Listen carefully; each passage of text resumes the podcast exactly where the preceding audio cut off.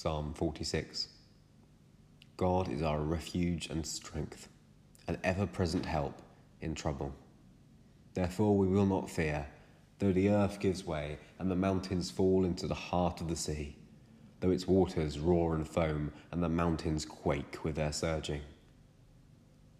There is a river whose streams make glad the city of God, the holy place where the Most High dwells. God is within her, she will not fall. God will help her at the break of day. Nations are in uproar, kingdoms fall. He lifts his voice, the earth melts.